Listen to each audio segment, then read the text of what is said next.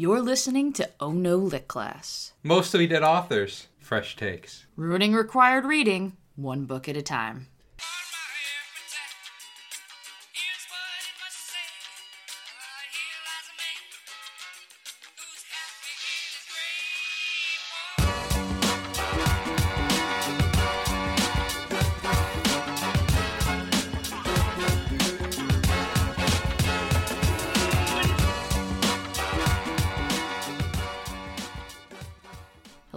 To Oh No Lit Class, the podcast that's thankful it didn't have to try to find a Thanksgiving themed book this year. I'm Megan. I'm Paddington 2. What? I'm the best movie of the year. Paddington 2 came out last year. Oh, Shit. I'm the best movie of 2017. At me. Awesome. I'm RJ. So this episode is a little different than what we kind of wanted to. We had a guest, but they had an emergency, and so we have decided to push the emergency Shakespeare button that we keep behind glass because that's you know that's what we do in an emergency. We turn to Shakespeare for warmth, for comfort, for solace, for lots and lots of sex jokes.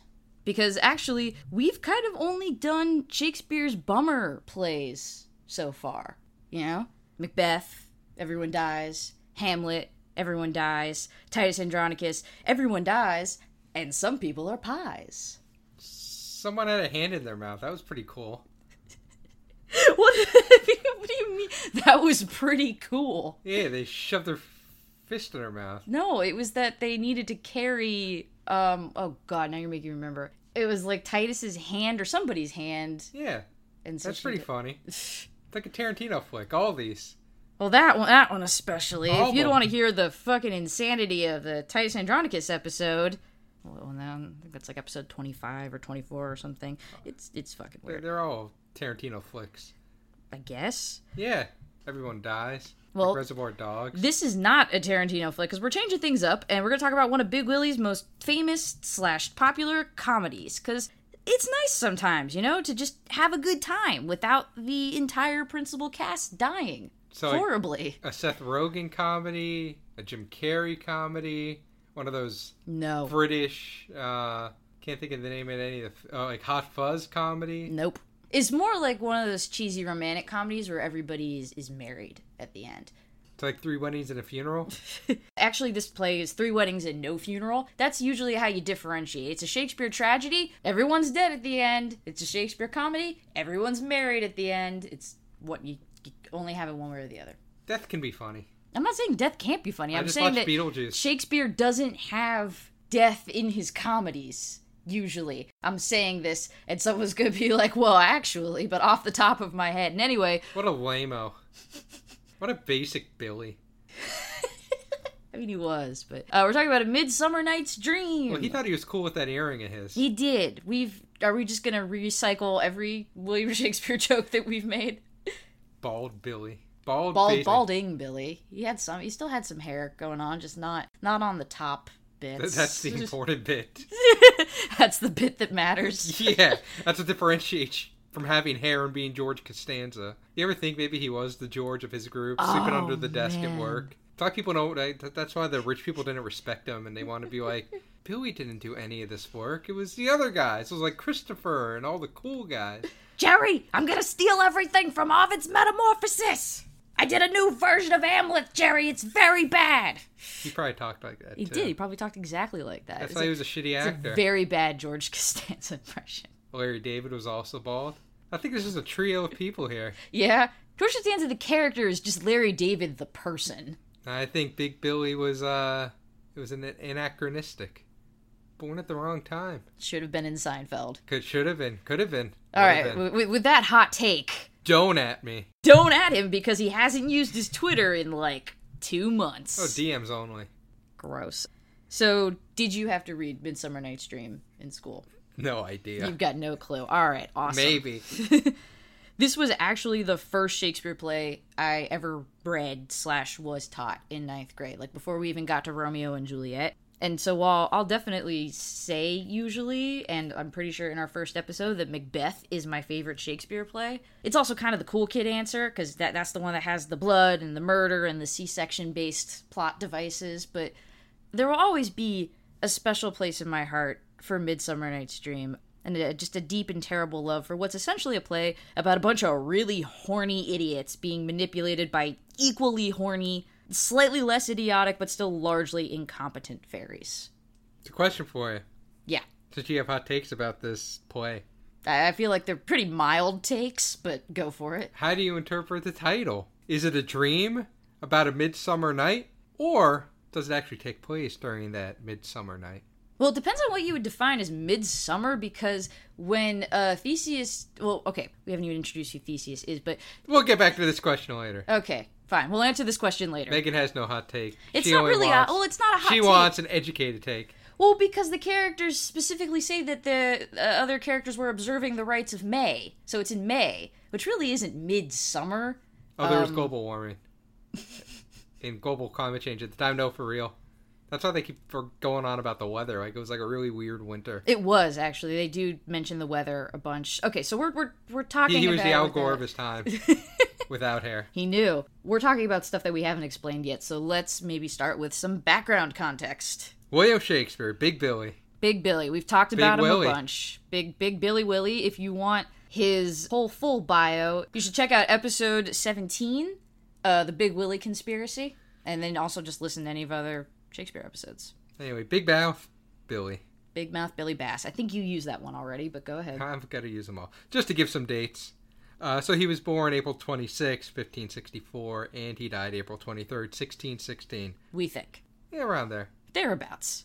Anyway, A Midsummer Night's Dream is thought to have been written eh, 1595, 1596. So when Big Billy was around 30, 31. This would put it in the first third of Big Willie's writing career. Right around the same time with Romeo and Juliet, Much Ado About Nothing, All the Richards, as well as anti Semitism, also titled Merchant of Venice Mm, yeah. to give a little bit of background on what was kind of happening at the time, as a lot of Shakespeare's stuff pulls from current events. Because he's lazy and steals everything, as we've talked about and will continue to talk about in this episode. So, A Midsummer Night's Dream actually pulls from one real life affair in particular. So, in 1594, the same year, or maybe the year before this uh, was written, the then King of Scotland, later the King of Scotland, Ireland, and England, James the Sixth, and then later James the First when he became the English king, The one, the one that he wrote Macbeth for to be like, "Hey, don't you like this?" And he went, "No, I didn't." Yeah.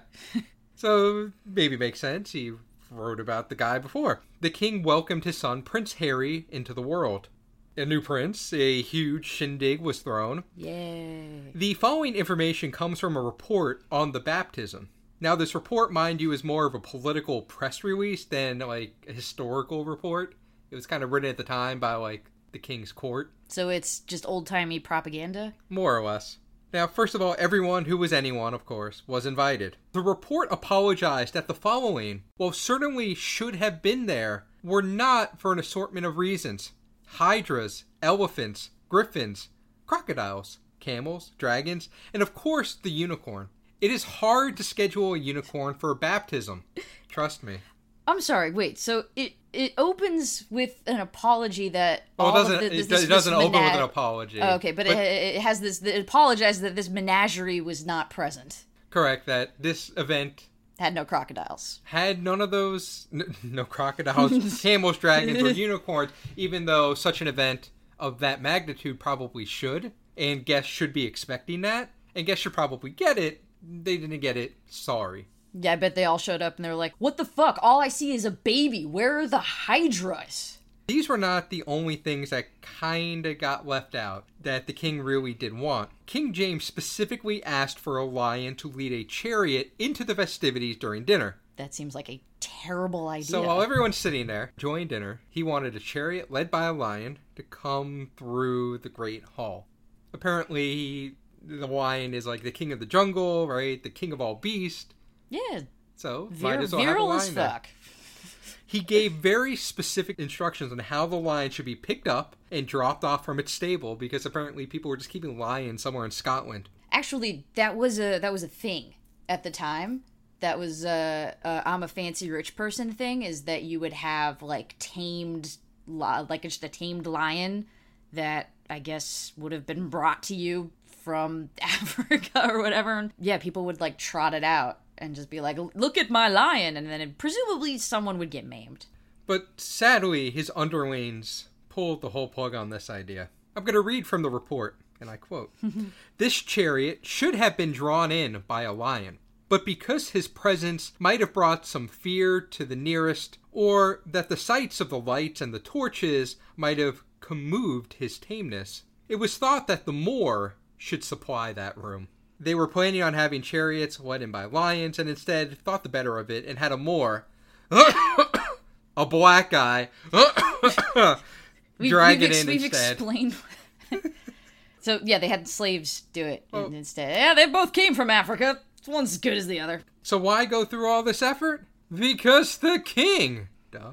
So in short, this was one rocking party in Scotland. Quite the day to be alive. Now this brings us to this week's partying with RJ. I mean, you really haven't even yet gotten to what the point of this is yet, or how this relates to Shakespeare. Oh, we'll come back. but sure, I need to take an aside here and talk about partying. uh, of course you do. now, all you cool cats out there, I put cars. All you cool cars out there. All you cool cats out there know I am Mr. A1 Party Master. If you want to party, I'm just a phone call away. Sweet 16, got it. Super Bowl party, easy, bro. I don't think you should be anywhere near a Sweet 16. A freaky bachelorette party, I can plan it and star in it. Meow. Um, But here's the lowdown. you go to sleep at like 9 p.m. every night. Well, if I was a full time party planner, it'd be different. but here's the lowdown on baptism parties or anything similar, like brisses. No. Hell, I'd say any party for a kid younger than three is just a waste. Look, I know. Those parties really aren't for the kid, it's for the parents. exactly. I was just, I was just about to say. The, the, the fucking baby is not expected to appreciate the party. Well, fuck that noise. Toughen up. I know mom ain't a softie. She just pushed a baby out of her vagina. And daddy needs to suck it up. Not everything needs to be about you. Tell everyone the kid is turning one, or whatever, and let them know they can send the checks to whatever address. Much appreciated. You don't need to thank them with a slice of store bought cake. And it's not like someone watching a fourth rate clown or watching kids in a bounce house is going to make anyone's afternoon worth it. Save those shekels for things that matter, like Billy's first easy bake oven, or Sally's first pair of Jordans when she starts up elementary school and got to show the kids how hard she balls. Sally balls so hard. This has been a party with RJ Riff. Oons, oons, oons, oons, oons. Anyway, back to s- midsummering it. Back to the, those sexy midsummer nights. Also, apparently, as Megan will get into, apparently this whole play is about partying and crazy shit, so I guess it makes sense enough. There's lions and asses and people. There, and- there are, but so wait, so did he write the play for the, the to celebrate this? No, because apparently, from my understanding, in the very first act of this play, he mentions like lions and stuff, and people are like, "This is what he's writing about." No, he doesn't mention lions in the first act of the play. I think you're wrong. That's Um, what my research says. I mean, he's there's- mentioning crazy animals and party guests. Well, there's there's lot not in the first act. There's a lion. Well, there's kind of a lion. There, there's all of this shit is is gonna be uh later on. Like, oh, I guess I'm thinking of the first scene. First act, I guess, has the people talking about the lion. There's never an actual real lion. Snug. Yes, Snug the Joiner. That's okay. I was thinking of like the first scene. Snug is not a lion; he's a dude. But we'll get to all that. He's? He's playing the lion in the. We can wait. We'll explain it in the play. All right. So it's more that you that these these were references. Yes. Okay. Oh, maybe you know, having fun at the expense of the rich people, as he wants to do. Indeed. And one of his favorite guys for him, and it was like in the news. So look at these rich people throwing crazy parties. Then he writes about a crazy party. So I was back to midsummer in it. Okay. Well, midsummer it. So the first performance known with certainty occurred at court by 1604, based on notes found inside the publications of the first and second quarto of the play. Interestingly, though, the first known piece of criticism of the play did not come for more than half of a century later in the form of a diary entry. Wow. As we've discussed in earlier uh, Billy Willie episodes. The earlier Billy Willie episodes. In earlier big Billy Willie episodes. Diary entries in which people talk about what they saw at the theater is how we've reconstructed a lot about how these plays were performed. The diary of note here belongs to one Samuel Pepys, Pep- was it Pepys or Peepus? uh, P E P Y S. Yeah, Pe- Peepus. Pepys or Pepys, who saw Midsummer Night's Dream performed in 1662, wrote that the play is, quote, the most insipid, ridiculous play that I ever saw in my life. wow, way to be a buzzkill, Peepus. However, he does add that he liked the dancing as well as the, quote, handsome women he saw, quote, which was all my pleasure. Was this uh still when like the casts were always men? Entirely men? I believe so. All right. So, in short, a rotten review. Two out of four, I'm sure. it apparently just wasn't a favorite at the time. In fact, other than during some early runs, A Midsummer Night's Dream was not performed in its entirety again until the 1840s. So, for almost two full centuries, the play languished in partial performances. That's insane just when I think about how this is probably like I said, like one of his most popular comedies and there's been so much work done on it and it's been redone so many different ways and so many different styles and it's really just seems so suited for the stage and to be a fun stage play. So that's strange to hear that it just really didn't was like eh. Maybe it didn't strike the chord at the time, and we're going to talk about maybe other reasons it did not take off. While it was still being performed, there were a few notable performances. One of the more notorious performances happened in 1631 in Buckdale, Huntingshire. The issue with that performance was that it took place on a Sunday. Why is that an issue? Cuz that's the Lord's Day. Well, it wasn't an NFL Sunday, as CBS, America's Most Watched Network, had not been created yet. What? Really? It had not yet? Not yet. It wasn't a Ah. football Sunday, not NFL Sunday quite yet. But as Megan said, Sunday is the Sabbath, and well, you don't break that without consequences. The fuzz descended upon the performance and caught the actor playing bottom and put him in the stocks while he was still wearing the ass's head. Oh, that's that's rough. He remained in the stocks for 12 hours. That sucks. Why do you think they did that? Like, you think they would have known, like, if we're putting on a play on Sunday, like, we could probably get in, like, trouble. Just seems like poor planning on their part. They're crazy people, rebels, artists. They were like the Banksy of their times.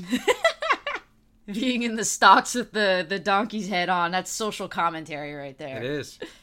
Now, I do have to mention that there may be another reason Midsummer Night wasn't performed in its entirety before the 1840s, and that's because of the Puritan, wow, interregnum, interregnum. Uh, I can't even see where. Inter interregnum? The Puritan inter interregnum. Wow, God, why don't we do this beforehand? You, you could have looked this up. the Puritan interregnum. Interregnum. Look, it was the time of Puritans. In short, from about 1642 to 1660, the English theater was closed due to puritanical overreach. Ugh. Don't at me. So, what was special about 1642? Well, that is when the English Civil War began and Puritans came to power, in rejection of the monopoly of the Church of England. The English Civil War lasted over a decade. Some key highlights King Charles I was beheaded. His son, Charles II, was sent off into exile before returning in 1660 and reclaiming his father's throne. Oliver Cromwell, you may have heard the name, was the big shot in power during the time between kings, and really the entire episode demonstrated why republics at the time may not have been more desirable than living under a monarchy. Maybe. Maybe. As alluded to, the Puritans were not so big into theater, specifically drama, The Puritans were not so big into anything that wasn't God. eh, which is why they shut that whole thing down. They also sent actors away, claiming that they were rogues and not welcomed in England anymore. What if we could do that? What if, like, the next time Adam Sandler puts out, like, a shitty movie, we're just like, you're a rogue and you're not welcome here anymore? Now, so despite what the Puritans wanted or thought, people still needed entertainment, of course. Of course. So that's actually where Midsummer comes in. So during this time, it was performed piecemeal in form of drolls, basically short comedy sketches with jugglers, clowns, acrobats, and all sorts of circus-like fun. But it wasn't drama, so it was allowed to pass because they kind of shortened it into small little sketches. Interesting, because I wonder if that's like tied into the ent- entomology. Wait, fuck. Which one is bugs and which one's is words? Entomology is words, right? Etymology is bugs. No idea. I think it's entomology. The entomology of the word like droll, to to mean like something that's you know just sort of like oh a good time. It's rather droll. It's rather amusing. I would assume so, but either way, the way that I kind of imagined this as I was reading about them is if you imagine if you've been privileged enough to ever see Cirque du Soleil and know between the different like acts of Cirque, they got like the clowns or whatever else that do the little show. It'd be like doing the little show, and so mm, they got by, and that's how people got to know Midsummer Night's Dream. And so it wasn't the whole drama part of it. It was kind of like, yeah, here's an ass. Like what sections of it? I just don't, don't quite know how. Apparently, just split- random. That there were like that fairies make and any this fucking sense. that. There's fairies. some stuff happened. That's probably why like no one really liked it because they thought, look at this crazy shit. it doesn't make any fucking sense. The thing is, though, even after the Restoration era, when things returned back to normal, Midsummer Nights was not played in full, like I said, for two whole centuries. Meanwhile, the Puritans got on a boat and founded a little country known as America. and England went, "Oh Jesus, glad that's over. This is not not our problem anymore." So there's that, I guess. Yeah. The end. and that's the backstory of what you need to know about A Midsummer Night's Dream. So, there's a pretty sizable cast of characters in A Midsummer Night's Dream. I'm going to break things down a little bit before we get started and um, go over them. Although Shakespeare at least has them handily separated by social strata and, uh, you know, magical fairy creatures. So, first there's Theseus and Hippolyta, Uh, because the play takes place in Athens in ancient Greek times, because we know that Shakespeare was always horny for the Greeks. Theseus is the Duke of Athens, and Hippolyta is the Queen of the Amazons. And Theseus has conquered the Amazons and is going to marry Hippolyta, because nothing says romance like calling dibs on the woman whose people you subjugated. Yeah, Hot. hot. You got to show them you got the big dick energy. Theseus has like medium dick energy at best. You got the hottie. Then we got- Hippolyta. Hip hip Hippolyta. Hip uh, hop. Hip hip hop a dop, and you don't stop. Then we got the lovers, Hermia and Helena, who are best friends, and Demetrius and Lysander. Hermia and hernia. Hermia and Helena. Hmm. Hernias are bad. Yeah, so that's a good thing her name is Hermia with an M. Pretty close. And Demetrius and Lysander, the two dudes who want to bone down on them. Also, Hermia's gross dad, Aegeus, is there, but fuck him. Then we've got the Mechanicals, which is the name of a group of rough working class dudes who are going to try their hand at being actors, because that's totally going to go great for them. And they're called Snug, who doesn't get a first name, along with Tom Snout, Francis Flute, Robin Starveling, Peter Quince, and Nick Bottom. They're all pretty much referred to mostly by their last names only, anyway. And finally, there are the fairies, led by King Oberon and Queen Ti- Titan- Titania. Titania. Tit- Titan. Yeah, titty. Titty. Titanic. And Britannica. the Encyclopedia Britannica, and Oberon's henchman Puck, also known as Robin Goodfellow, because you know this shit wasn't confusing enough. So many people running around. I think it's something like I think because like Puck was also just sort of like the generic name for a fairy. Like I'm a, a Puck, like a, a sprite that does annoying shit, and like Robin Goodfellow is his, his proper name. But depending on which Quarto or which version, whatever the fuck you're reading, it's kind of interchangeable. Yeah, Puck as a character was actually like a figure of common Elizabethan folklore as, as a, a fairy sp- house spirit that played practical jokes and was just like a big pain in the ass. And that's the gang. One of the ways that Shakespeare keeps them separate from each other is how they talk. The mechanicals, aka the dirty commoners, speak in regular old prose, while the nobility, which is all of the other human characters, they speak in iambic pentameter, the rhythm of sexy Elizabethan poetry, which think we might have said before. It's it's unstressed syllable followed by stressed syllable. Um, so like we have this from quote from Lysander where it's like, "You do impeach your modesty too much to leave the city and commit yourself into the hands of one that loves you not." It's just that da da da da da da da da da da. Why are you shaking your head? It's stupid. I don't know. It's iambic pentameter. It's all stupid. Yeah, I guess. Right, where's more Hemingway? Do more Hemingway. When the lovers get He makes language beautiful. Yeah. yeah. this guy, it's iambic pentameter. Well, when the lovers get super passionate and horny, they'll often slip into rhyming verse. That's hmm. that's how you know that they're like really feeling it. And the fairies, presumably because they're always horny, always speak in rhyme. Although in a different rhyme scheme called catalectic trochaic tetrameter. And no, I don't know what that means either. And I looked it up and it's still very confusing and I would do a shit job explaining it. So I'm just going to say they rhyme different. And one day we're going to have someone on the show who understands poetry and and what a glorious day it will be. with whom you truly share a world full of happiness with someone. Hey everybody, it's Megan, as far as you know. And I have a really big announcement to make. I'm wearing a big comfy bat onesie. That's that's not the announcement. That's just a fun update of how I'm living my life in the best way possible. Is is uh, the answer to that? It's got little wings on it and ears and pockets. You know, just be jealous.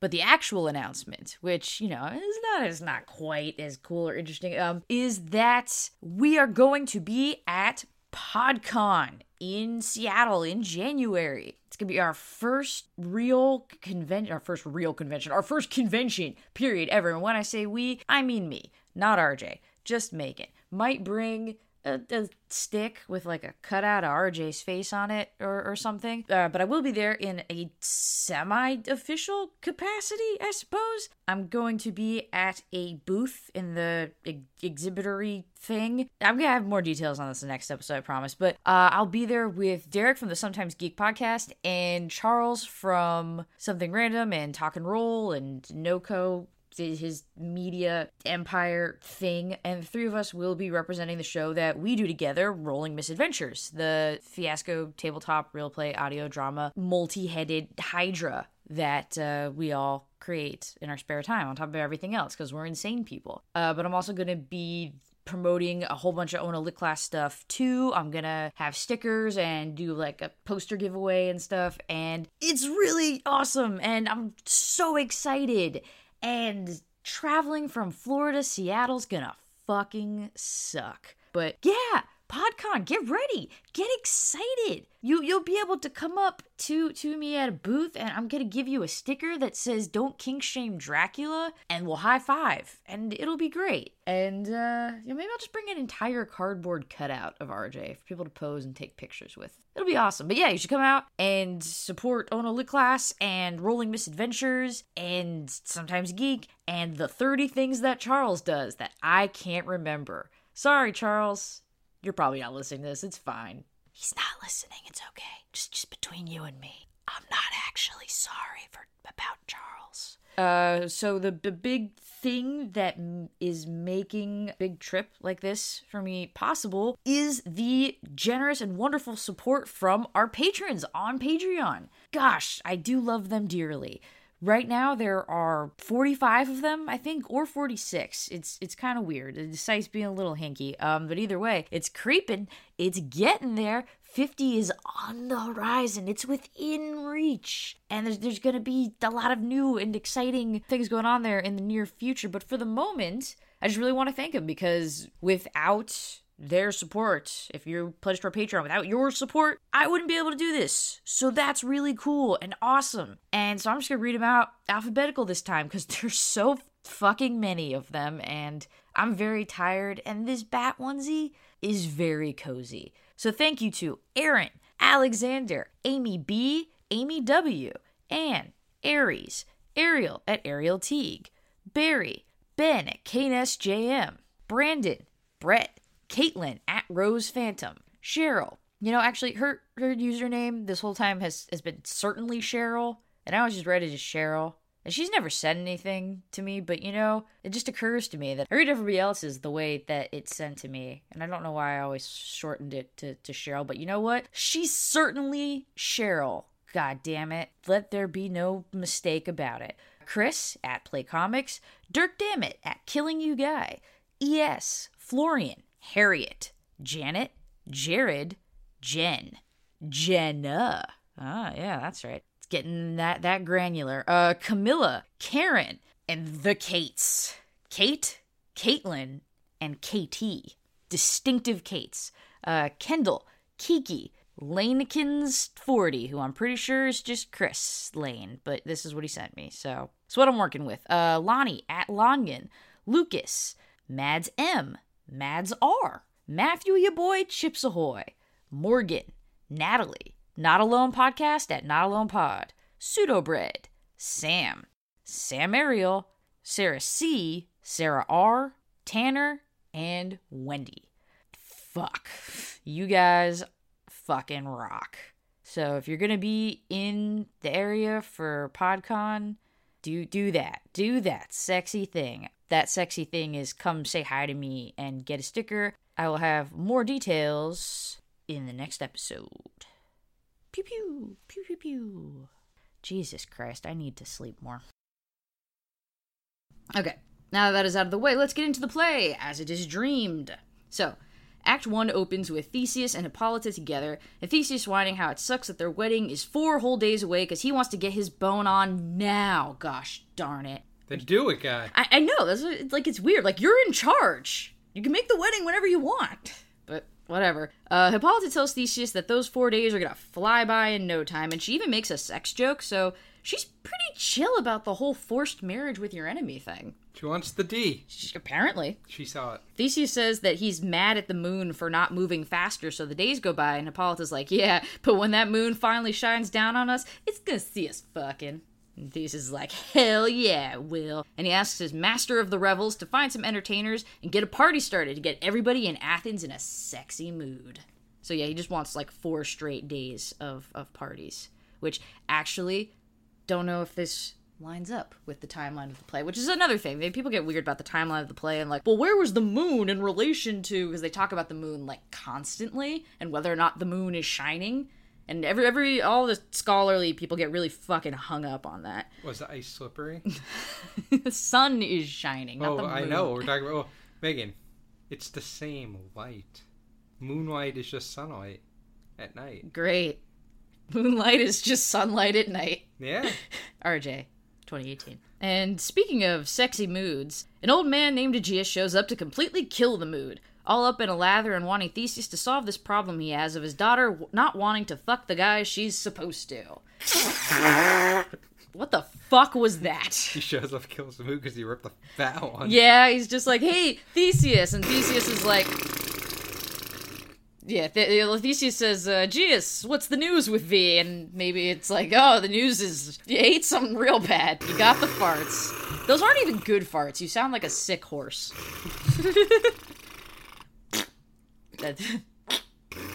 Welcome to Ono Lit Class, where we just make mouth farts at you. Classic literature, baby. Uh, yeah, so it's another one of these where another, another one of these things that seems to happen in Shakespeare so much, where the dad is upset because the girl doesn't want to fuck the right boy, wants to fuck a different boy. Um, Fuck them both nah, at the same time. never that fun.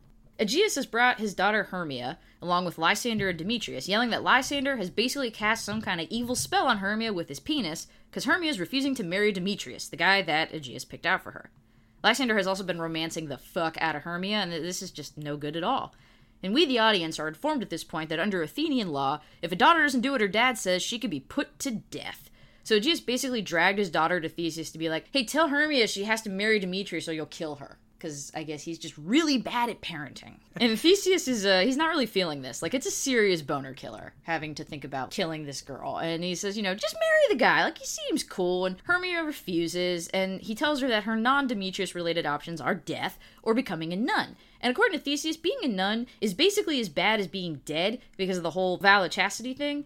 And Hermia says she'd rather be a virgin forever than marry Demetrius. And Theseus is like, ew, gross. And decrees she has until the royal wedding day to make up her mind on whether she's going to be married, dead, or married to God and dead from the waist down. Hey, up top.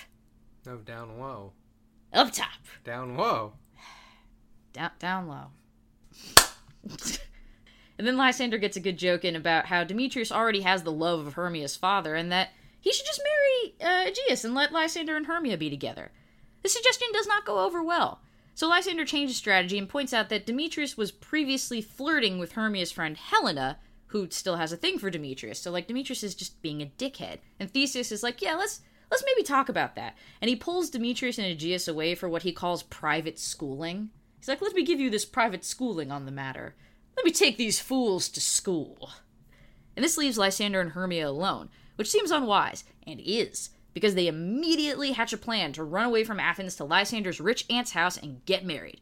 Hermia agrees to meet Lysander in the woods the following night, and everything's gonna be great. And this is where we get the moon thing, because he's like, ah, the moon is really. Wait, I don't remember if it's the moon is really bright and will light our way, or there won't be a moon so people won't see us running away. Is it's all kind of mixed sun? up in my head. No, the sun doesn't do shit. It's all the moon. So where is the sun? Are we sure this happens on multiple nights? Yes, because he says tomorrow night. The, the the main events of the weird shit that goes on are confined to one night. Ah. Then Helena shows up, and she's all moony and sad over Demetrius. Ah, moony. I didn't even think of it. Apparently, she just follows him around, like wailing for him to love her, which shockingly hasn't been working out so great. And because he's more interested in Hermia, that means it's Hermia's fault. Obviously. That's how friends do. And Hermia i- is like, look, I've I've done everything short of like taking a hot poker to his taint, and he's still into me. So I don't know what to tell you, except don't even worry about it, because I'm not even gonna be here anymore. I'm running away with Lysander, and you'll have him all to yourself. Now Helena takes this information that has been entrusted to her by her good friend Hermia and decides to use it to snitch on her to Demetrius. Reasoning that, like, hey, he's super not into me now, but maybe if I tell him that his love is trying to run away forever, he'll be so grateful that he'll love me again and won't go capture Hermia. Because he'll be too busy boning me. Because he'll be so happy that I told him about Hermia running away. The plan makes no fucking sense. Also, Helen is a shitty friend who can't be trusted, so it's no wonder that a catch like her hasn't managed to land a boy. What's what's the gender flipped equivalent of bros before hoes? Chicks before dicks. I guess. Fine. Yeah, well, they should. That. She, know, she, uh. Bitches before snitches. Yeah, bit, bitches get. St- snitches get stitches, which is what's kind of gonna. You know what? We're, I'm bad at this. and anyway. Cucks else- before cocks. Cucks. What? No! Anyway, elsewhere in Athens, the Mechanicles all meet up. The Mechanicles, Jesus. Mechanicals. the Mechanicals all meet up to The monocles? the the mechanic the mechanicals the monocles all meet up to practice a play they're going to perform for Theseus and Hippolyta's wedding. Snug, Snout, Flute, Starveling, Bottom, and Quince are all craftsmen. They're tailors, weavers, carpenters, that kind of thing, and this is their first go at acting. Quince is in charge and has chosen the most lamentable comedy and most cruel death of Pyramus and Thisbe as the play that they're going to perform. And even Bottom's like, oh yeah, that's a awesome choice for a wedding. C- cruel death. And they all go along with it anyway, because they're all pretty dumb. Also, Pyramus and Thisbe is a real story. It's not something that was invented for this play. It's from Book 4 of Ovid's Metamorphosis. The story of Pyramus and Thisbe is the story of two young lovers who cannot be together, try to elope, and die horribly. In other words, like with Hamlet, it's the story that Shakespeare stole from to write Romeo and Juliet. Around the same time as he was writing this play, apparently. Uh, so Quince casts Bottom in the role of Pyramus for the sole reason that Bottom is the most good looking out of all of them, and it immediately goes to his head. Now, I was not a theater kid in school, partly because I was shy, but mostly because I had absolutely no talent. But I hung out with a lot of theater kids, and Bottom is like an amalgamation of the worst theater kid traits he, he's convinced that like he's fucking brilliant and he could play everybody else's parts and he attempts to prove that he could play everybody else's parts and he recites a bunch of shitty poetry and he tries to tell the director in this case quince how the play should really be done and he's just really obnoxious and terrible Did all the kids wear an ass on their head? no not literally in this case I guess. um, meanwhile, Flute, one of the younger guys there, gets stuck playing Thisbe, very much against his will, which, you know, when you've got to pretend you're in love with Bottom, like, yeah, I get that. But hey, don't even worry. Bottom to the rescue. Just let him play both parts. Let him be Pyramus and Thisbe. And then he yells back and forth in like a squeaky high pitched voice and then a deep voice to prove that he can do it. That he was just like, my love, my love, my love, my love. And it's like, oh, oh God, please stop. And Quince very patiently tells him no and gives Snug the role of lion. Because apparently there's a lion in Pyramus and Thisbe, which begs the question of like, why the fuck is there not a lion in Romeo and Juliet? What the fuck, Shakespeare? You had the chance to do a cool thing. And you, you, you took it out. It's like Amleth and Hamlet. All the cool shit in Amleth didn't make it into Hamlet. There's apparently a lion in Pyramus and Thisbe, not in Romeo and Juliet. Yeah, they put it in Baz Luhrmann's variation of the movie. Wait, when was there a lion in that one? I don't remember that. When it eats Leo. That doesn't happen. Yeah, it does. No, it doesn't. Yeah, then he has to wander through the wilderness because they thought he was dead. Okay. And he winds up like going into like a closet of some sort. There's a wardrobe and witches. You went in so many different directions. Baz I don't even know where Luhrmann's crazy. You are. All right. Um. and then he turns into the Gatsby. Gats. Gats. Jake Gats. it's me, guys. Jake Gats. I love green lights. I love green lights so much. I just stand on the edge of my pier sometimes, sticking my hand out, and I feel like it's getting closer. Or maybe it's going away. I love that green light. I I know. swat at it like I'm a cat. I don't know what voice this is. Jake Gats. So Snug's gonna be the lion, and he, he's worried about memorizing his lines. And Quince is like, the, "The lion doesn't have lines, dude. He's a lion. He just fucking roars. Like you can do this. I believe in you." But of course, here comes Nick fucking Bottoms screaming about how he can play the lion instead, and he'll roar so loud and so good that everyone in the audience will crap their pants. And Quince is like, "Yeah, no, that's that's bad, because then the Duke will probably have us all killed." For scaring everyone. And Bottom's like, then I will roar very gently and sexily. And Quince is just already so done with this, and they, they haven't even started rehearsing yet. Meow. just like that. This also reminds me at that uh, baptism, Yeah. they had like plays going on all day. Were any of them Shakespeare plays? No, Oh, denied. they, they, they were plays made just for the baptism. Were they plays about the baptism? I don't think about the baptism, but they were like plays just for the king for that day. I see. Pretty hardcore. Probably like making babies. plays all about fucking. So, anyway, Quince tells them all to memorize their lines and meet him in the forest the next night to rehearse, where there will be no one around to see how utterly embarrassing and terrible they are. And that's the end of Act 1. Act 2 opens in the forest, which is magic as fuck, as Puck appears and chats with another fairy who works for Titania, and they talk about how the queen and king are currently fighting with each other over a changeling boy that Titania adopted after his mother died, and Oberon wants for himself to make a cute little servant boy. And in the middle of this weird magical custody battle, they've also come to the forest for the occasion of Theseus and Hippolyta's wedding. Halfway through this discussion, the other fairy recognizes Puck and is like, Oh, you're Robin Goodfellow, that fairy who's a huge asshole to humans for funsies. And he's like, Yep, that's me. And details a long list of dickhead things he's done to people. And then suddenly, Oberon and Titania appear, and it's very tense and awkward as Titania loudly states to everyone that they aren't sleeping together right now because they're fighting. Like, she turns to one fairy and is like, Oh, tell Oberon this because, you know, we're not sleeping together. We're not sharing a bed, so he doesn't, he's not to be able to tell him myself. We're not fucking because I'm mad at him. And then they both accuse each other of having fucked or otherwise wanting to fuck either Theseus or Hippolyta, and each of them is like, You're just a terrible, jealous drama slut, and I hate you. But then Oberon is, is just like, Hey, give me that give me that changeling boy, and then we can just forget this whole thing ever happened. And Titania says no, and also fuck you, and then leaves. Oberon grabs Puck and is like, Hey, I've got a really good idea. There's a magic flower that was made when Cupid tried to shoot an arrow at a virgin queen, who, by, uh, just as an aside, is a reference to Queen Elizabeth, the Virgin Queen, but he missed and hid the flower. And now, when you squeeze the juice of the flower on the eyes of a sleeping person, they fall in love with the first thing they see when they wake up. And that sounds really convoluted, but actually, it gets even worse because you're gonna get the flower, squirt it all up on Titania, make her fall in love with something gross, and while she's busy trying to like fuck a badger or a rock that looks like Willem Dafoe or whatever, I will steal the changeling boy. And there, there's got to be an easier way to do this, but Puck is always down for weird sex based hijinks and goes off to find the flower. And as he does, Oberon hears the sound of people approaching and turns himself invisible. And that's a, a fun one since, you know, they're on stage. Oberon has to say to, like, no one in particular, because at this point, Puck is already gone, like, hey, I hear people, but it's okay. I can stay and listen to them because I am invisible. Of course. just just to the audience, you know. Anyway, the people are Demetrius and Helena, and shocker, Helena's plan didn't go like she thought it would, and Demetrius is wandering around the woods looking for Lysander so he can murder him, with Helena tagging along and Demetrius yelling at her to go away, because she's annoying. And Helena's yelling like, I am your dog, and I'm going to follow you like a dog, and nothing's hotter than that, am I right? Nothing sexier than a woman being like, oh, I'm, I'm just like a, your dirty dog. Very true. Uh, Very hot. And Demetrius is like, I'm gonna run really fast now, and and hopefully you'll get eaten by a bear or something. And he takes off.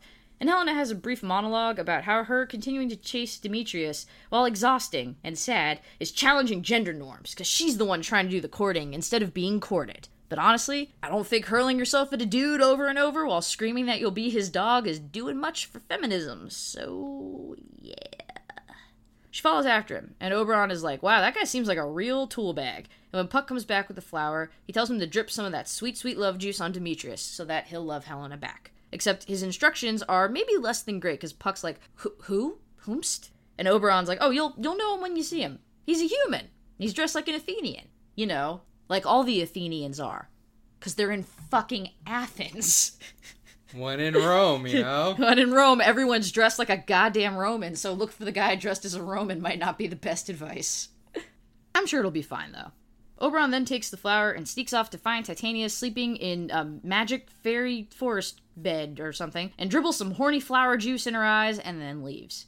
As soon as he does, Lysander and Hermia appear and are totally lost and extremely not horny, and decide to just sleep there for the night. And Hermia makes Lysander sleep away from her, because there's still no hanky panky allowed until he officially marries her. Those are the rules. Everybody knows the rules. Everybody knows the rules. No fucking. no Before the ring's on that finger. Everybody knows the rules. Everybody knows the rules. Where are we? Um, Athens. that's the whole point. They don't know where they are. They're they're lost in that forest. They're lost in the, The corner of sixth and something. the corner of forest and tree. So they go to sleep, and Puck wanders in, and oh hey, there's a dude in Athenian clothes, sleeping far away from this girl. Probably because he doesn't like her, right? Right. And Puck spurts out some sexy flower goo onto Lysander. Yes, that's the noise it makes. What the fuck is that? a Gatling gonna come. I don't think that's what a ga- I don't. Also, it's a, he's, he's doing a flower. He's not jacking off. Also, if that's what it sounds like when you jack off, you should probably go see a doctor. Then Helena appears, also lost, and pretty upset that Demetrius ditched her and still hasn't thrown himself at her feet, declaring his love for her. But you know who she does find at her feet? Who? Lysander, because he's asleep.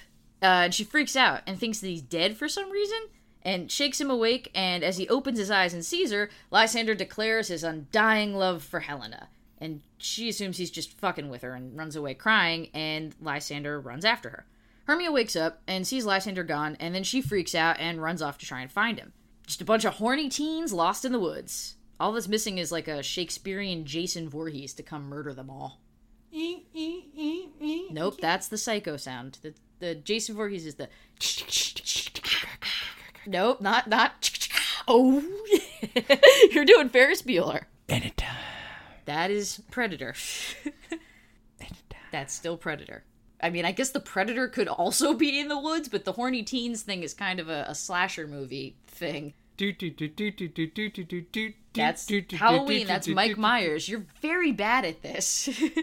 Instead, we move into Act 3, with the mechanicals practicing their play, not realizing they're right by where Titania's sleeping. Again, Bottom has one of his brief moments of clarity, like, man, this play is really sad and violent. Like, I have to stab myself and everything. Why are we doing this at a wedding? And um, the guys are all like not only egregiously stupid, but also so assured of their like incredible talent as actors that they're genuinely worried about stuff like the double suicide and the lion attacks being so like believable and scary and upsetting that the audience won't be able to handle it. That they're they're just that good at, at acting. So they write a prologue reminding everyone that they're all actors and no one dies for realsies, and that the lion is also not a lion, but also an actor. So there's no real lion, in case you were, you know. Leon. She sure said lion in a funny way. If I only had a heart. The Tin Man was the one Roar. who wanted a heart. If The I li- only had a brain. that is the, the straw straw man. Straw man? Wait, no, fuck. Scarecrow. If I only had a pair of red ruby shoes. it's literally everyone but the lion at this point. If I only had a pink rocket. All right, we're just gonna move on. Roar. Ew. With that problem solved, Quince realizes that they need someone to play the moon that Pyramus and Thisbe meet under because they have this whole thing of like, oh, is the moon going to be like shining when we do the play? Oh, we'll, we'll just have a dude play the moon and he'll hold a lantern and say, I'm the moon. Um, and then also someone has to play the wall that has a hole in it that they talk through. So someone has to be like, I'm the wall. Pyramus and Thisbe will talk through me and wear a wall costume. It's pretty fucking great. Does a glory hole happen? There is a glory hole, but they only talk through it. Or you could talk with things other than words. this is very true, but that does not happen. and yes, of course, Bottom volunteers to be both of those things. He wants to play the moon, he wants to play the wall, all that stuff. The Puck happens upon this whole scene and is like, man, that guy's a real ass. And then a cartoon light bulb goes off over his head, and he literally turns Bottom's head into a donkey's. Um, the other actors freak out and run away, and Bottom, you know, doesn't know what's going on. And we get his famous line as he's confused. He thinks his friends are making fun of him. He says, "This is to this is to make an ass of me," because Shakespeare was many things, but subtle wasn't one of them. Bottom, like most theater kids when left to their own devices, starts singing and wakes up Titania, who sees him and is like, "Oh shit, I need to fuck that." And how does Bottom react to the literal queen of the fairies professing her love for him? I could play that. Yeah, I could, let me play the fairy queen. Um, he kind of shrugs and goes like, "Yeah, all right, okay."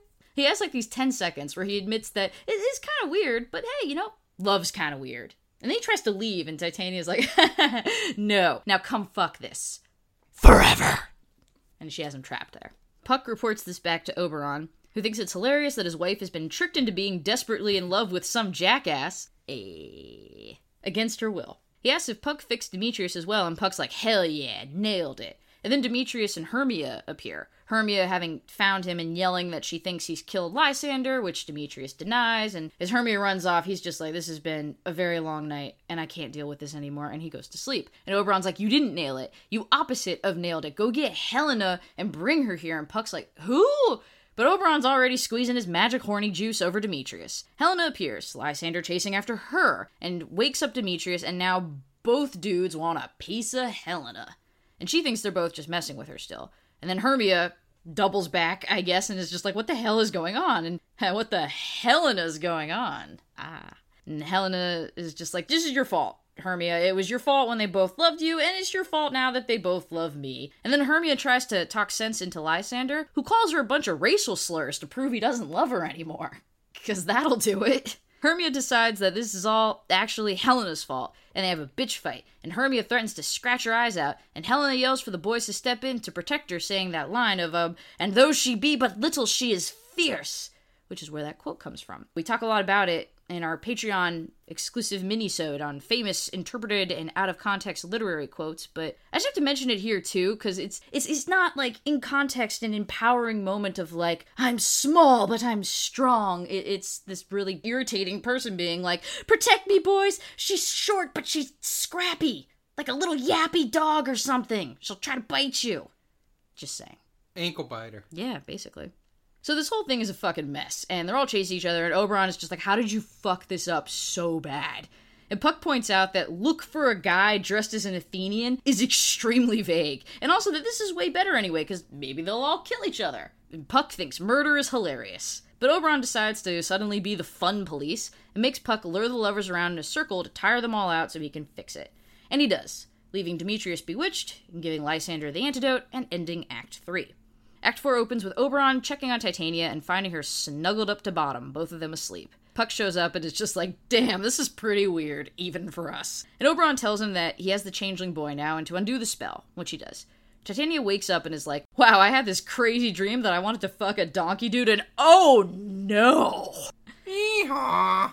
And Oberon has Puck fix Bottom's head, and he and Titania walk off together, and there's absolutely zero consequences to all of this bullshit. I, I guess she just never notices that, hey, didn't I used to have like this changeling kid? Did it? Nope. No, alright, guess not. Morning comes, and Theseus and Hippolyta are hunting in the woods with hounds, which seems way more like an Elizabethan thing than an ancient Greek thing, but whatever. The hounds find the four lovers all sleeping on top of each other. Theseus wakes them up like, uh, kids, not to kink shame, but why are y'all sleeping together in the woods? And they're like, uh, I don't know. But we all want to fuck the correct people now, so we're good. And Theseus is like, cool. And he tells Aegeus to shut up and that his daughter doesn't have to marry Demetrius anymore. Because Demetrius don't wanna. Then Bottom wakes up in his part of the woods and is like, What the fuck even happened last night? Which is meant not just to be about his own experiences, but also that that whole chunk of the play, essentially. Bo- Bottom's like the audience surrogate, and he goes on this whole thing of like, That was crazy. It was like a dream. The whole world was upside down and tangled and crazy. Just wild. And it's important because he's the only human that actually interacts with the fairies and also his his job he's the weaver he's bottom the weaver because he weaves these two worlds together ooh eventually he's just like i guess it was all a dream and then he winks at the audience probably Ching. that that's a wink sound he finds the mechanicals who are all sad because they thought bottom was dead not like because they really liked him all that much, but because they thought they wouldn't be able to perform the play, which would have made them even more money because now there are two other couples getting married with Theseus and Hippolyta. But then Bottom comes back, and so the play is back on. And the uh, Act 5, the final act of the play, is basically just the mechanicals struggling to get through Pyramus and Thisbe while the three married couples just heckle them. Although they do kind of deserve it. Like, they fuck up all their lines, and it's legitimately funny on its own. Like, I- I'm not really going to be able to add anything trying to like explain it and make jokes about it. You you have a guy standing there saying I'm the wall. You have their prologue where they're like, "Don't worry, this guy who's a lion, he's not really a lion. It's gonna be fine." Bottom fucks up the the lines. I think one point he tries to say that the maiden has been devoured, but he says deflowered. It's just a mess. It's it's a really bad, funny Romeo and Juliet, and is is good. Uh, it's also Shakespeare kind of ragging on people, I guess, that aren't professional actors trying to act. Like it makes the actual actors of the play look that much better by comparison because they're like, look at these shitty actors, not like us good actors, am I right? And it's definitely done with love because Theseus still compliments them on their efforts. Although when Bottom asks if they want to hear an epilogue, Theseus is like, yeah, no, we're good. Like everyone's dead. I think we got it. And then everyone dances, which, if I recall correctly, that was the only thing the critic you uh, read that he liked the dances. The dancing and the handsome ladies. Okay. And then it's time for bed, as Theseus says it's almost, quote, fairy time. And as the humans leave the stage, the fairies take their cue and appear, and they bless the house, and then they leave uh, just Puck on stage to address the audience, and he has his little ending monologue. That was one of those things that I had to memorize in school that says, If we shadows have offended, think but this, and all is mended, that you have but slumbered here, while these visions did appear. And this weak and idle theme, no more yielding but a dream. Gentles, do not reprehend. If you pardon, we will mend. And as I am an honest Puck, if we have unearned luck, now to scape the serpent's tongue, we will make amends ere long, else the Puck a liar call. So good night unto you all. Give me your hands if we be friends, and Robin shall restore amends. So give me your hands if we be friends doesn't mean like gra- like take my hand. It means like please clap. And if you didn't like the play, pretend it was a bad dream and clap anyway. Don't be an asshole. The end. And that's that's a Midsummer Night's Dream. Exciting. I mean, it, it's it's fun. It's you know, it's it's just goofy fun. Um, Shakespeare. yeah, Shakespeare. So, what was the question you'd asked me before that I was supposed to have an answer about? Oh, how you interpret the title. Is it a dream about a midsummer night? Like longing, wishing for summer? Or is it happening in the summer and it was all a dream? Um, I mean, it was all. I mean, everybody thinks that it was all a dream, and it was in May, so I don't know if that counts as midsummer or not. Because he's like, "Oh, these uh, kids were following the rites of May." But as we stated before, I don't know that. Yeah, the weather was all screwy during this time. Titania does make mention of that. That I forgot to say that she's like, because me and Oberon are fighting and not having sex with each other. There's weird fog and floods, and th- the weather isn't behaving as it should. Because apparently that was happening at the time. I, I think it's more supposed to be a dream that took place during midsummer, as opposed to be dreaming of the midsummer, because there's nothing particularly s- summery about it. What's uh, what's no your beach days. no, not really. What's your take, RJ? A dream about midsummer. How do you figure? Because? Are you just being? Are you just picking the opposite of what I picked? No, Well, then tell me your reasoning. that's what other people online said. Oh yeah. Oh, other people online said it. That's Did what they- made me did- think of the question. Did they say why? It's a controversy. I mean, there's some uh, there's some summerers and some dream of summerers. You uh, took that argument without looking at all why it might be that. I figured I would listen to your summary and be opinionated, but turns out I'm not. My summary summary. Yeah. All right. Well, there's not too much to talk about in terms of adaptations. Just, So I know Megan's going to cover adaptations. yes, that thing I just said. Well, there is a cultural touchstone that, while not an adaptation of A Midsummer Night's Dream, is supposedly at least inspired by it. Supposedly. I swear to God, if you say an earnest movie or something, I'm gonna Oh fucking. shit! So here's the thing: in 1988, the ultimate Christmas movie, directed by John McTiernan, was released. That Christmas movie, of course, is John McClane's Yippee Yo Yippee Yay Mother Plucker, aka Die Hard. What? Wait, wait, what? McTiernan, in all honesty and unironically, claims that Midsummer's single night time frame inspired him to make a movie utilizing the same framing device. And boom, there you go. Die Hard. This seems to ignore the fact that Midsummer takes place over multiple nights What the fuck? during summertime and not Christmas time in New York City. What? What? What? That's uh, John McTiernan for it. what inspired you to do uh make Die Hard? Midsummer Night's Dream. And actually, Die Hard was based on a book, wasn't it? I don't know. I th- I don't. I think Die Hard is original. yeah, Midsummer Night's Dream. So wait, wait. so wait, is John McClane Puck? Maybe. I don't know what the fuck to do with this information, but I'm glad that everyone listening now also has to deal with it. you want me to try to find like a quote from him? yes, please.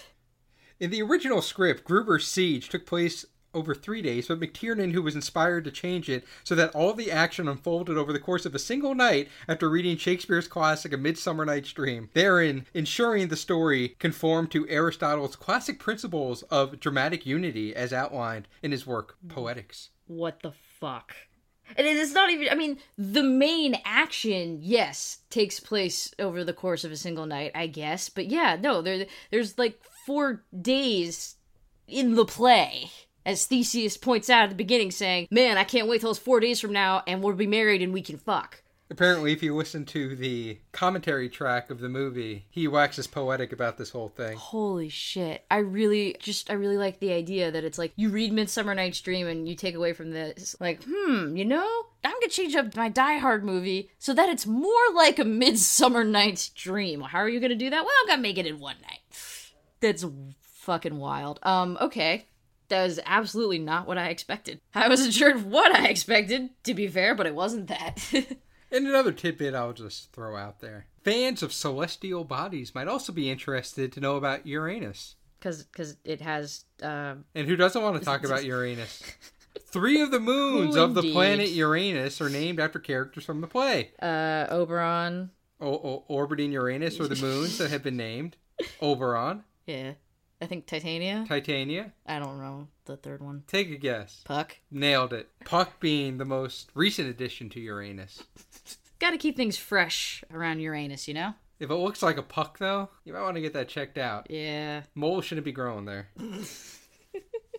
so, Megan, other adaptations other than Die Hard. Well, nothing's gonna chalk up to that. So, I mean, it's fucking Shakespeare. If you can dream it, it exists. It was adapted into everything. Every fucking medium. There have been entire, you know, operas and, and Mendelssohn did the whole thing and yeah, no, just just every conceivable version and they've they've done you know it- as with all the shakespeare adaptations it's like what if we did this but we made it weird what if we did like a modern update there was one just last year in, in 2017 it was apparently released in theaters. I never saw anything for it but it was just called a midsummer night's dream but it took place in modern day los angeles. Famous doctor who's min uh, russell davies did a mini series i think in 2015 um it's, it's been around I just wanted to mention my personal favorite adaptation, which was a film version in 1999, and it does kind of a weird change where it just decides no, it's it's like turn of the 19th century Italy now,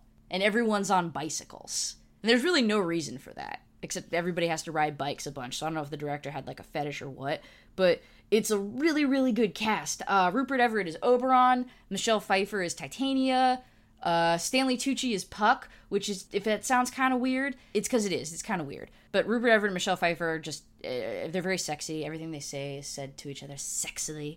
And then there's like a lot of about to be famous baby actors in it. There was Christian Bale as Demetrius, coming hot off of Little Women. Dominic West as Lysander. Calista Flockhart as Helena. Little baby Sam Rockwell as uh, Francis Flute, the one who ends up having to play Thisbe. And Kevin Kline as Nick Bottom, who's just the best part of the movie by like a fucking mile. He's so good. He's so funny. It's just a really solid adaptation that it does the script you know word for word um but it adds a lot of they they do a lot of dialogue free scenes that add a lot to some of the characters including bottom which is really cool and just the way that they decided to stage a lot of it was really neat it's one of my favorite like shakespeare adaptations and I like it's it's got its problems, but I, I like it a lot. And the way it does the mechanicals doing Pyramus and Thisbe is also very funny. So I definitely recommend checking that out.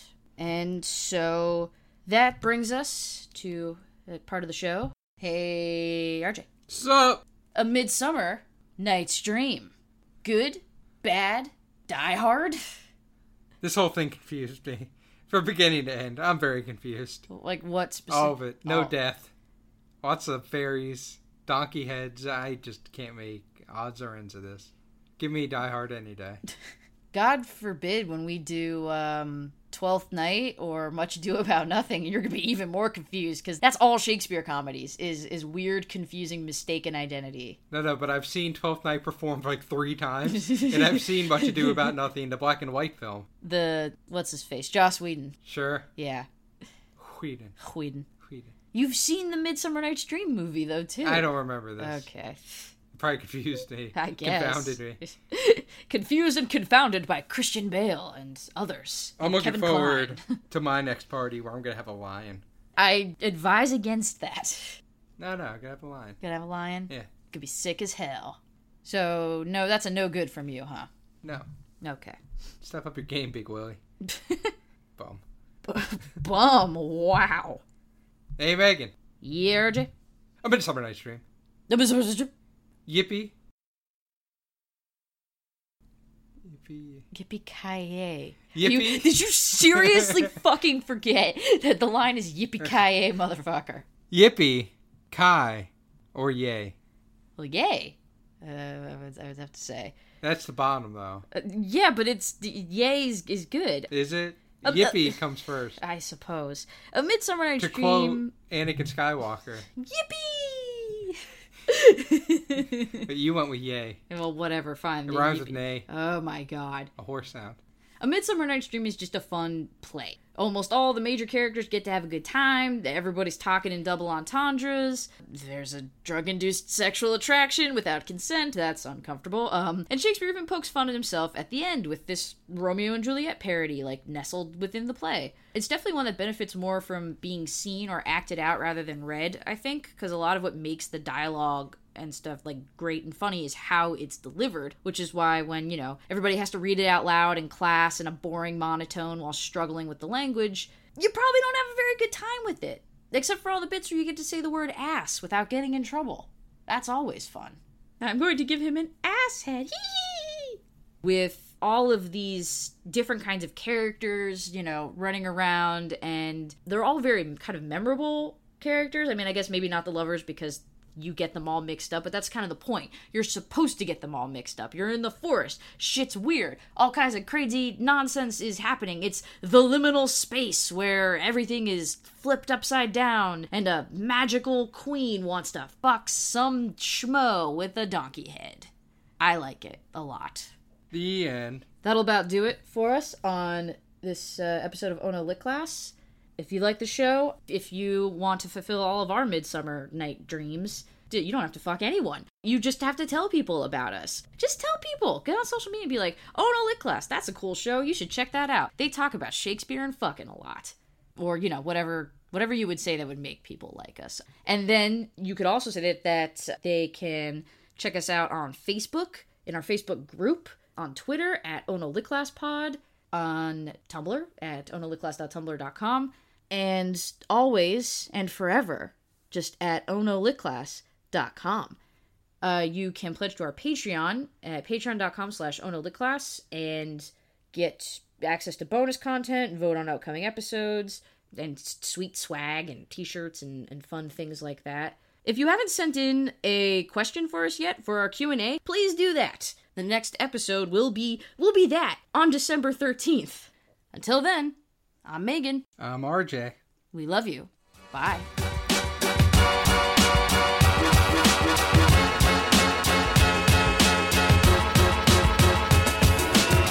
Fine, I was just trying to think of someone who did bad films. Clint Eastwood? Pistachios. They're pistachios. You mean pecans? No. Also, no one. These are pistachios for my pecan pie, drug pie, drugs. This has to be cut because it doesn't. No one's gonna know what the fuck you're referencing. Oh, they'll know it's coming out by soon. It's coming out by soon.